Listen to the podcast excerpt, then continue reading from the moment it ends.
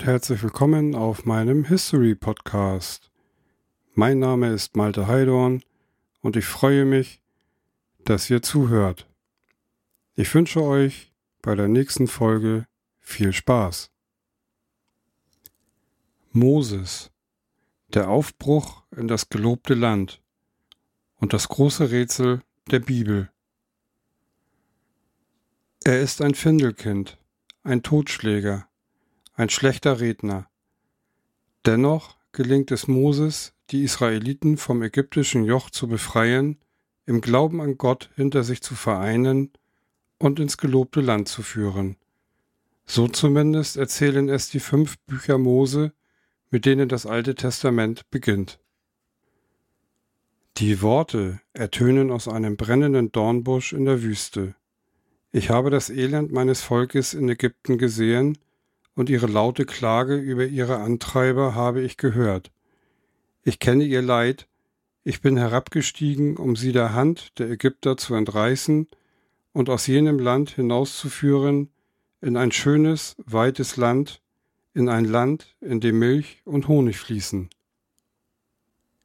Diese Sätze, so ist es in der Bibel überliefert, spricht Gott aus dem Busch zu Moses. Sie sind das Geburtsversprechen des Judentums, die Israeliten sind sein Volk. Moses ist sein Werkzeug. Die Verkündigung ist die mythische Begründung der ältesten der drei großen monotheistischen Religionen. Sie steht symbolisch für die Stunde Null des Glaubens, die große geistige Zäsur der Menschheitsgeschichte. Fortan ist es möglich, sich diese und die jenseitige Welt sich Vergangenheit, Gegenwart und Zukunft nicht mehr nur als Reich von Göttern, Dämonen, Ahnen und Geistern vorzustellen, sondern als das einheitliche Werk eines prinzipiell unfassbar großen Geistes. Bloß, wie kommt dieser Gott in die Welt? Wann ist der Glaube an ihn, an Jahwe entstanden? Wo? Warum?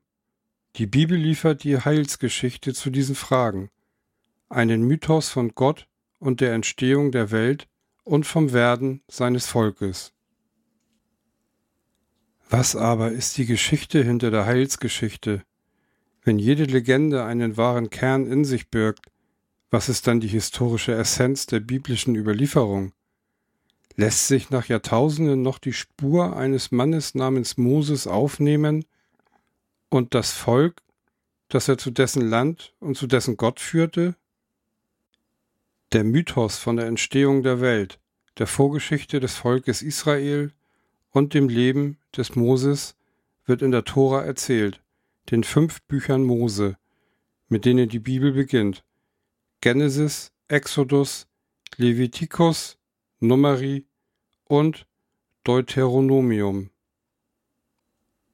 Der Urvater des Volkes Israel ist Abraham, ein Hirte, der auf Gottes Befehl mit seiner Sippe aus Mesopotamien ins Land Kanaan zieht, das zukünftige heilige Land. Doch Abrahams Erben verlassen das Land wieder. Eine Hungersnot zwingt sie nach Ägypten. Dort müssen sie später für den Pharao Fronarbeit leisten. Dann wird Moses geboren, doch der biblische Bericht nennt weder den Namen der Mutter noch den des Vaters. Er wird in einem Kästchen im Nilschilf ausgesetzt und dort von der Tochter des Pharao entdeckt, die in ihm ein Hebräerkind erkennt. Eine Amme aus seinem Volk soll den Säugling stillen. Es ist die leibliche Mutter selbst. Den herangewachsenen Knaben nimmt die Tochter des Herrschers als Sohn an und gibt ihm den Namen Moses. Als der inzwischen erwachsen einmal seine Stammesbrüder besucht, wie es in der Bibel heißt, die für den Pharao die Städte Pithom und Ramses als Vorratslager bauen, sieht er, wie ein Ägypter einen Israeliten prügelt. Daraufhin erschlägt er den Aufseher.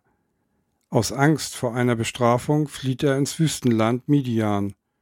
Dort, bei einem Hirtenvolk, heiratet er die Priestertochter Zippora, mit der er einen Sohn hat. Gershom. Moses ist also nicht bei seinem Volk groß geworden, er ist ein Totschläger, verheiratet mit einer Nicht-Israelitin, sein Schwiegervater ist gar Priester einer anderen Religion. Zudem ist er ein schlechter Redner. Er selbst wird später über seine schwerfällige Zunge klagen. Nicht gerade der ideale Volksführer, so scheint es. Viele Jahre lang hütet Moses das Vieh des Schwiegervaters, bis eines Tages Gott zu ihm aus dem brennenden Dornbusch spricht. Geh, versammle die Ältesten Israels und sag ihnen, Jahwe, der Gott eurer Väter, der Gott Abrahams, Isaaks und Jakobs, ist mir erschienen und hat mir gesagt, ich habe sorgsam auf euch geachtet und habe gesehen, was man euch in Ägypten antut. Darum habe ich beschlossen, euch aus dem Elend Ägyptens hinaufzuführen in das Land der Kanaaniter, Hethiter, Amoriter, Perisiter, Hiviter und Jebusiter, in ein Land, in dem Milch und Honig fließen. Moses kehrt nach Ägypten zurück. Dort wird er mit Gottes Hilfe zum Volksführer und verlangt vor dem Pharao, die Israeliten drei Tage weit in die Wüste ziehen zu lassen, wo sie Jahwe huldigen wollen. Doch diese Freiheit wird ihnen nicht gewährt. Gott schickt daraufhin zehn Plagen über das Land, darunter Stechmücken, Heuschrecken und schließlich sich selbst als Vernichter. In einer Nacht tötet er alle Erstgeborenen der Ägypter. Die Israeliten schützen sich, indem sie die Türpfosten und Schwellen ihrer Häuser mit dem Blut geopferter Lämmer markieren. Noch heute erinnert das Passafest daran. Passa bezeichnet vermutlich das Vorübergehen des Vernichters. Der Pharao, zermürbt, fordert nun umgehend von Moses, sein Volk für immer fortzuführen, bereut es aber bald darauf. Mit Streitwagen verfolgt er die Israeliten, die inzwischen an einem nicht näher beschriebenen Schilfmeer lagern. Auf Gottes Anweisung gebietet Moses mit seinem Wanderstab dem Wasser zu beiden Seiten zurückzuweichen. Trockenen Fußes marschiert sein Volk durch das Schilfmeer, die nachsitzenden Ägypter jedoch vernichtet das wieder zusammenschlagende Wasser. Fast ein Menschenalter wird der epische Exodus aus Ägypten währen. Die Israeliten ziehen zunächst weiter durch die Wüste nach Midian und zum Berg Sinai. Hier vermutlich am gleichen Ort, an dem ihm Gott zuvor im brennenden Dornbusch erschienen ist, erhält Moses von Jahwe die zehn Gebote. Er schreibt das Bundesbuch nieder eine Gesetzessammlung, die ihm Gott selbst diktiert und die in einem verzierten Schatzkasten der Bundeslade fortan dem wandernden Volk vorangetragen wird.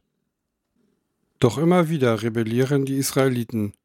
Mal beschimpfen sie Moses, weil sie hungern und dürsten, mal erschaffen sie in seiner kurzzeitigen Abwesenheit das Götzenstandbild eines goldenen Kalbes und umtanzen es. Stets erreicht Moses, dass ihnen Gott verzeiht, doch um einen Preis. Jahwe erzürnt, verdammt die Israeliten dazu, 40 Jahre lang durch die Wüste zu ziehen. Und außer dem Feldherrn Josua und dessen Gefährten Kaleb wird keiner der erwachsenen Männer unter den Flüchtlingen das gelobte Land jemals betreten, nicht einmal Moses. Zwar führt er sein Volk nach vier Jahrzehnten schließlich ans Ostufer des Jordans und darf dort von einem Berggipfel das Ziel der langen Reise sehen. Doch er stirbt noch am selben Tag. Wann hat sich all das abgespielt? In der Bibel gibt es Hinweise, dass sich diese Geschichte im 13. Jahrhundert vor Christus zuträgt, denn die Israeliten leisten ihren Frondienst unter anderem ja in der Ramsesstadt. Und tatsächlich lässt Ramses II. Regierungszeit von 1279 bis 1213 vor Christus der legendäre Pharao, im östlichen Nildelta eine nach ihm benannte Metropole ausbauen, Pyramesse, Haus des Ramses. Historiker werden diese Phase in Ägyptens Geschichte später das neue Reich nennen, eine Epoche, in der Tutmosis III. die Grenzen des Landes weiterzieht als jeder ägyptische Herrscher vor ihm, in der der Ketzer-Pharao Echnaton alle Götter stürzt und nur noch eine Gottheit anbetet, Aton, symbolisiert durch die Sonnenscheibe. in der die Herrscher mit unermesslichen Schätzen im Tal der Könige bestattet werden. Unter ihnen der Kindkönig Tutanchamun und in der Ramses II. vom Nildelta bis nach Nubien gewaltige Tempel und Städte errichtet. Ein großer Rivale der Ägypter ist zu jener Zeit das Hethiterreich, ein Imperium von Streitwagenkriegern in Anatolien. Und in Mesopotamien, dem Zweistromland an Euphrat und Tigris, sind die Assyrer zur Großmacht aufgestiegen. Zwischen diesen drei Kraftzentren liegt ein schmales Land, das sie vom Gebirgszug des Libanon im Norden über rund 250 Kilometer bis zur der Wüste Negev und der Sinai-Halbinsel im Süden erstreckt mal Brücke der Großmächte, viel öfter aber deren Schlachtfeld, Kanaan. Im Westen begrenzt das Mittelmeer das Land, im Osten erstreckt es sich bis zu einem tiefen, breiten Graben, auf dessen Grund, kaum mehr als 50 Kilometer von der Küste entfernt, doch sogar noch unterhalb des Meeresspiegels gelegen, der Jordan fließt, der einzige bedeutende Fluss in dieser Region. Der Küstenstreifen Kanaans ist fruchtbar, aber schmal, der Boden am Jordan teils versalzen und nur an wenigen Stellen landwirtschaftlich nutzbar. Dazwischen Bergland, trocken, bewaldet, schwer zugänglich. Der Ölberg bei Jerusalem ragt mehr als 800 Meter hoch. Bei Hebron wirft sich die Erde bis auf etwa 1030 Meter auf. Der vorherrschende Westwind trägt Feuchtigkeit vom Mittelmeer ins Binnenland. Doch wenn er auf Osten dreht, weht er Sandschleier aus der Einöde jenseits des Jordans durch die Luft. Ein Hauch wie aus einem Backofen. Durch die Steppen streifen noch Löwen. Manche Küstenabschnitte sind versumpft. Hier brütet Malaria. Keine Metalle, keine Edelsteine, kaum Bauholz. Getreide an der Küste und im Bergland, Schaf- und Ziegenherden dort und im Saum der Wüste. Kanaans größter Schatz ist das Olivenöl. Der goldene Saft ist begehrt in Ägypten und Mesopotamien, weil die Früchte dort nicht wachsen. Seit Urzeiten siedeln Menschen hier, doch die natürlichen Schätze sind zu karg für große Städte, Tempel, Armeen. Hunger ist die Plage des Landes. Palästina, so die spätere Bezeichnung für das Land Kanaan des Abraham, jenes Land, das Moses noch erblicken, aber nicht mehr betreten darf, ist kein Paradies auf Erden. Durch die Region ziehen die Armeen der Ägypter und Hethiter, und selbst Nomaden, die durch die Wüste streifen, rauben auf Plünderungszügen die wenigen Schätze. Dennoch ist Kanaan keineswegs dünn besiedelt, zwar lebt kaum jemand in der Wüste, das Bergland ist zu großen Teilen unerschlossen, doch in der Küstenebene am See Genezareth, im Norden sowie an anderen günstig gelegenen Stellen im Jordangraben blühen Städte, jede ein winziges, unabhängiges Fürstentum. Und obwohl das Land so karg ist, weckt es die Begehrlichkeit der ägyptischen Herrscher. Unter Ramses II sind die kanaanäischen Stadtfürsten tributpflichtige Vasallen. Dann aber bricht eine Katastrophe über den östlichen Mittelmeerraum herein. Es ist einer der größten Umbrüche der Geschichte. Doch was genau geschehen ist, lässt sich heute nur noch in Umrissen rekonstruieren. So viel ist klar. Um 1200 vor Christus kollabiert das Hethiterreich. Kurz darauf verschwindet die mykenische Zivilisation im heutigen Griechenland. Ägypten verliert seinen Einfluss über Kanaan, aber auch die vormaligen Vasallen der Pharaonen, die Stadtstaaten an der kanaanäischen Küste, erleiden einen drastischen Niedergang. Das alles belegen archäologische Spuren, doch die Gründe verraten sie nicht. Vielleicht erschüttern Erdbeben die Städte, vernichten Dürren die Ernten und dezimieren das Vieh. Möglicherweise aber spielen auch rätselhafte Invasoren eine Rolle, die etwa zur gleichen Zeit Ägypten angreifen, Seevölker werden sie in ägyptischen Inschriften genannt. Offenbar attackieren sie von Schiffen aus, doch wer sie sind, weiß niemand. Sie stammen, so vermuten manche Forscher, wahrscheinlich aus Anatolien, und ziehen mit Schiffen entlang der Küsten, aber auch in Trecks auf dem Festland und verwüsten auf ihrem Weg bis zum Nil weite Landstriche. Damit, so eine weitere Theorie, lösen die Seevölker einen Zusammenbruch des Handels im östlichen Mittelmeerraum aus und entziehen den entwickelten Kulturen ihre Lebensgrundlage. Ägypten hält den Angreifern zwar letztendlich stand, Ramses III., ein Nachfolger des legendären Baumeisters, wehrt sie in einer Seeschlacht ab. Doch in Kanaan ist nichts mehr, wie es war. Viele Einwohner verlassen die Städte. An der Küste siedeln sich vermutlich Gruppen der Seevölker an, ergreifen Besitz von Gebieten, über die der Pharao seine Herrschaft verloren hat. Unter der Führung dieser Fremden gelangen alte Städte wie Aschdod und Gaza zu neuem Glanz. Philister werden die Neusiedler in der Bibel genannt. Der Name Palästina, später auch für die Region hinter der Küste, verwandt, geht auf die Bezeichnung Land der Philister zurück. Durch das Land Kanaan streifen zudem bald Nomaden aus der Wüste, die ab etwa 1200 vor Christus beginnen, das Kamel als Last- und Reittier zu nutzen. Nun können sie relativ schnell weite Strecken zurücklegen und in das Kulturland gelangen. Spiegeln sich all diese Geschehnisse in der Bibel wieder? Zunächst scheinbar nicht. Die Autoren des Alten Testaments, das allerdings erst Jahrhunderte nach den Ereignissen geschrieben wird, geben sich als gewissenhafte Chronisten. Für die meisten biblischen Gestalten nennen sie die Zahl der Lebensjahre, verzeichnen penibel, welcher König wie lange regiert, wer ihm nachfolgt, wer voraufgeht, wie lange das Volk Israel durch die Wüste zieht. Addiert man alle Angaben, dann ergibt sich zum Beispiel, dass zwischen dem Tod des Erzvaters Abraham und dem Auszug der Israeliten aus Ägypten 545 Jahre liegen.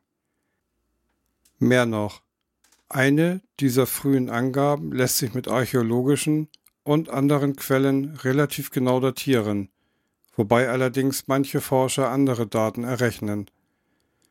Im fünften Regierungsjahr des Königs Rehabeam, so überliefert es das Buch der Könige, habe ein Pharao namens Shishak einen Feldzug gen Jerusalem unternommen. Das wäre, da man Rehabeams Regierungszeit ziemlich genau kennt, im Jahr 926 vor Christus gewesen. Und tatsächlich ist eine ägyptische Inschrift am Amun-Tempel von Theben erhalten, in der sich Pharao Sheshonk der Erste eines Feldzuges gegen Kanaan rühmt. Der Monarch regierte von 946 bis 925 vor Christus. Nimmt man dieses chronologische Eichmaß und rechnet dann die biblischen Angaben zurück, so muss Abraham von 2166 bis 1991 vor Christus gelebt, muss Moses das Volk Israel im Jahr 1446 vor Christus aus Ägypten geführt haben. Das aber kann nicht stimmen, denn der große Ramses, dessen Stadt die Israeliten ja erbauen, herrschte zwei Jahrhunderte später, Ramses I. nur kurz davor, alle anderen Pharaonen gleichen Namens noch viel später. Auch sonst widersprechen die biblischen Angaben der Realität. Abraham etwa hütete Kamele, zudem sei er ein Zeitgenosse des Philisterkönigs Abimelech, so steht es in der Genesis. Doch sowohl Philister als auch domestizierte Kamele kommen erst ein knappes Jahrtausend später ins Land. Was also bleibt?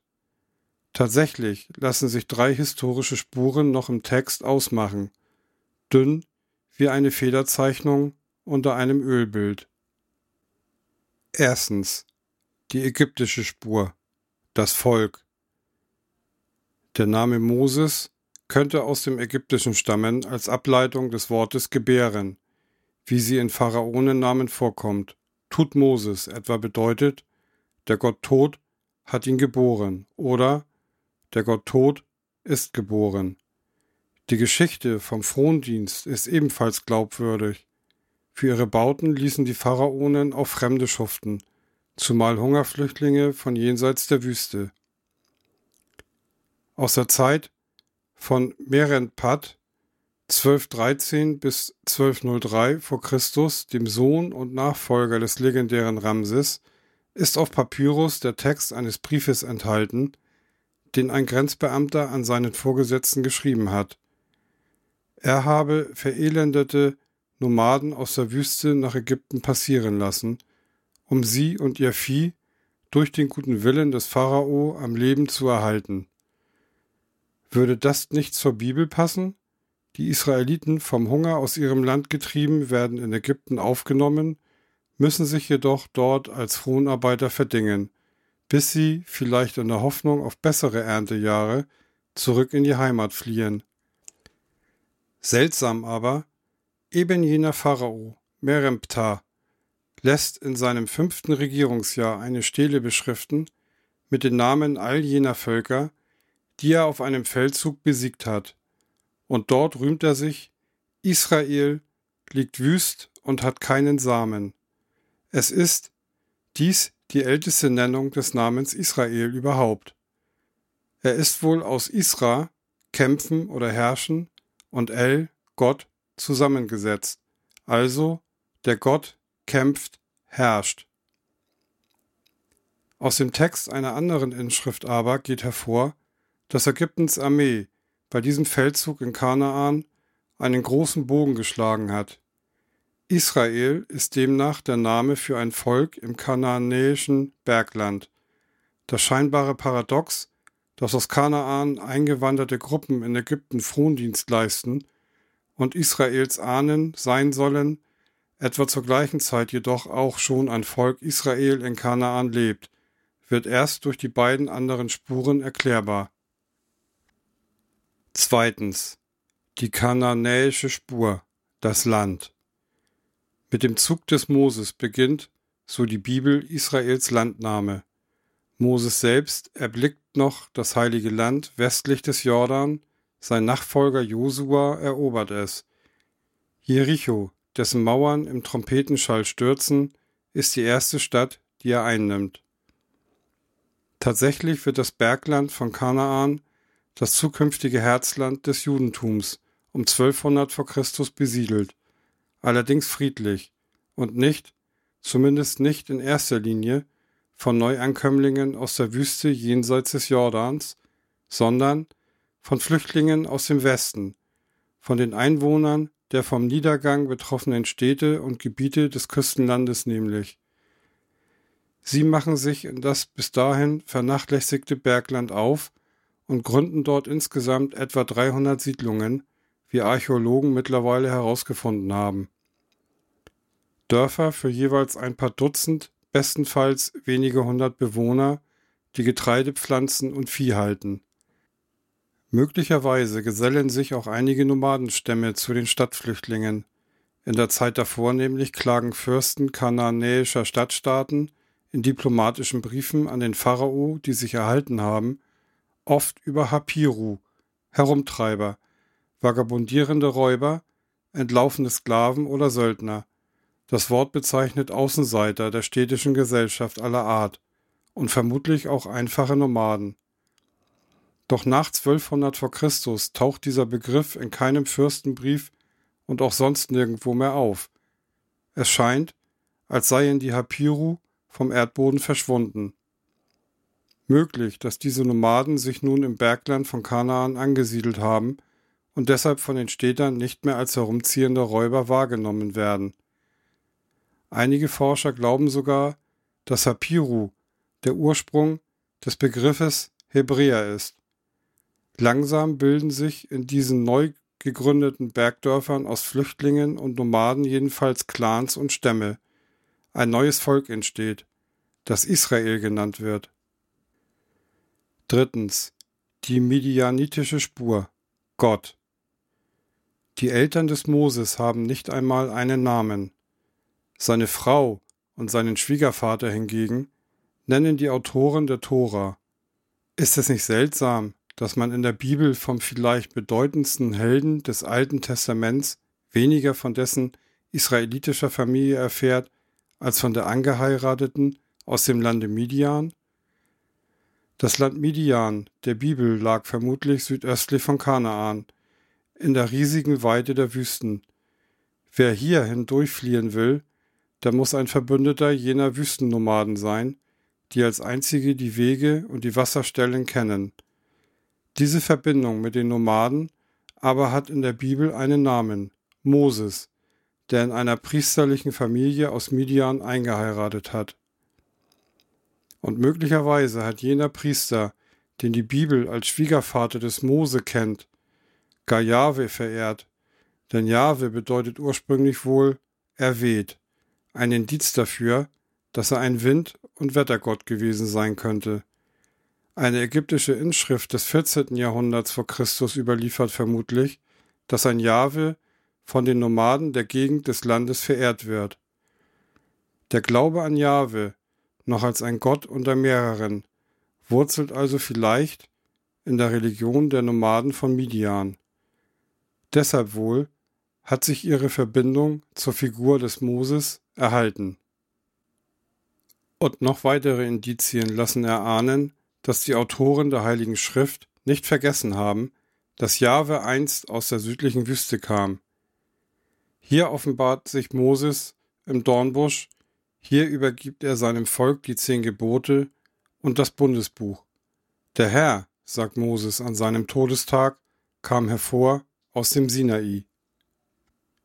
Verbindet man alle diese Spuren, so schimmert plötzlich das Bild einer kulturellen und spirituellen Umwälzung durch das Dunkel der Jahrtausende.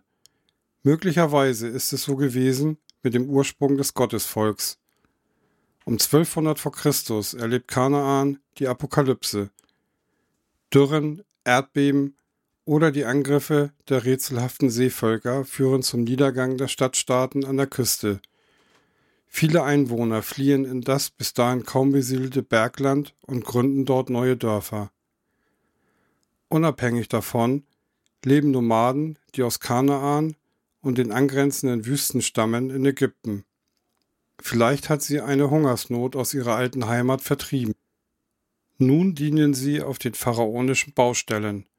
Möglich, dass sie hier das erste Mal den Gedanken kennenlernen, dass es nicht viele Götter gibt, sondern nur den einen allmächtigen Gott. Zwar ist der Ketzerpharao Echnaton, der allein den Gott Aton verehrt, zur Zeit der Ramessiden schon tot und verfemt. Doch an seiner Religion mögen sich am Nil noch Teile des Volkes erinnert haben. Eine reizvolle Hypothese. Aton als Inspiration für den allmächtigen Gott Jahwe.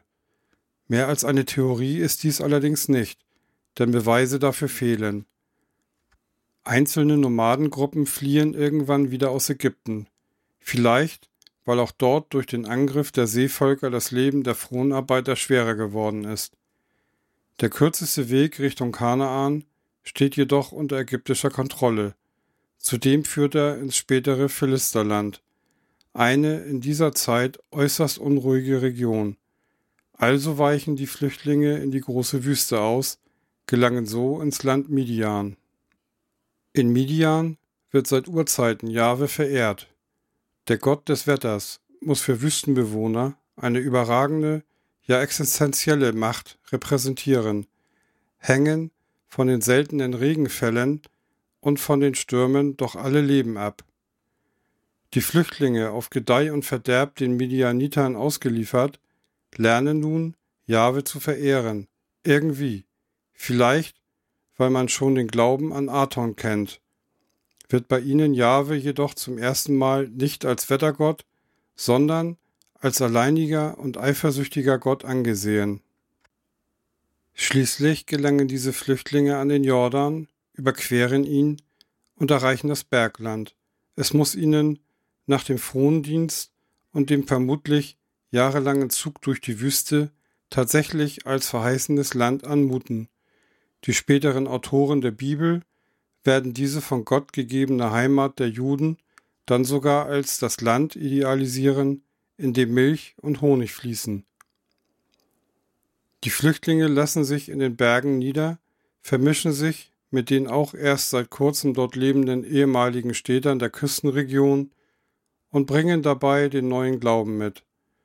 Und mit dem Volk, das sich nun aus diesen Versprengten formt, formt sich in Jahrhunderten auch ein neuer Glaube immer weiter aus, in Gesetzen und Geboten, der an Jahwe. Aus den Erinnerungen der Überlebenden immer wieder forterzählt, wird über Jahrhunderte schließlich der große Mythos von Moses, vom Auszug aus Ägypten, von den zehn Geboten am Berg Sinai und der kriegerischen Einnahme des heiligen Landes. Dass Moses eher eine mythische als eine historische Gestalt ist, vom Geheimnis umweht, deuten schließlich auch die Autoren der Tora an. Nachdem Moses das heilige Land von einem Berg jenseits des Jordans wenigstens einmal hat sehen dürfen, stirbt er. Und dann heißt es lakonisch, bis heute kennt niemand sein Grab. So, meine Lieben, das war's mal wieder von mir. Ich hoffe, es hat euch gefallen und würde mich freuen, wenn ihr beim nächsten Mal wieder reinhört. Bis zum nächsten Mal in Maltes History Podcast.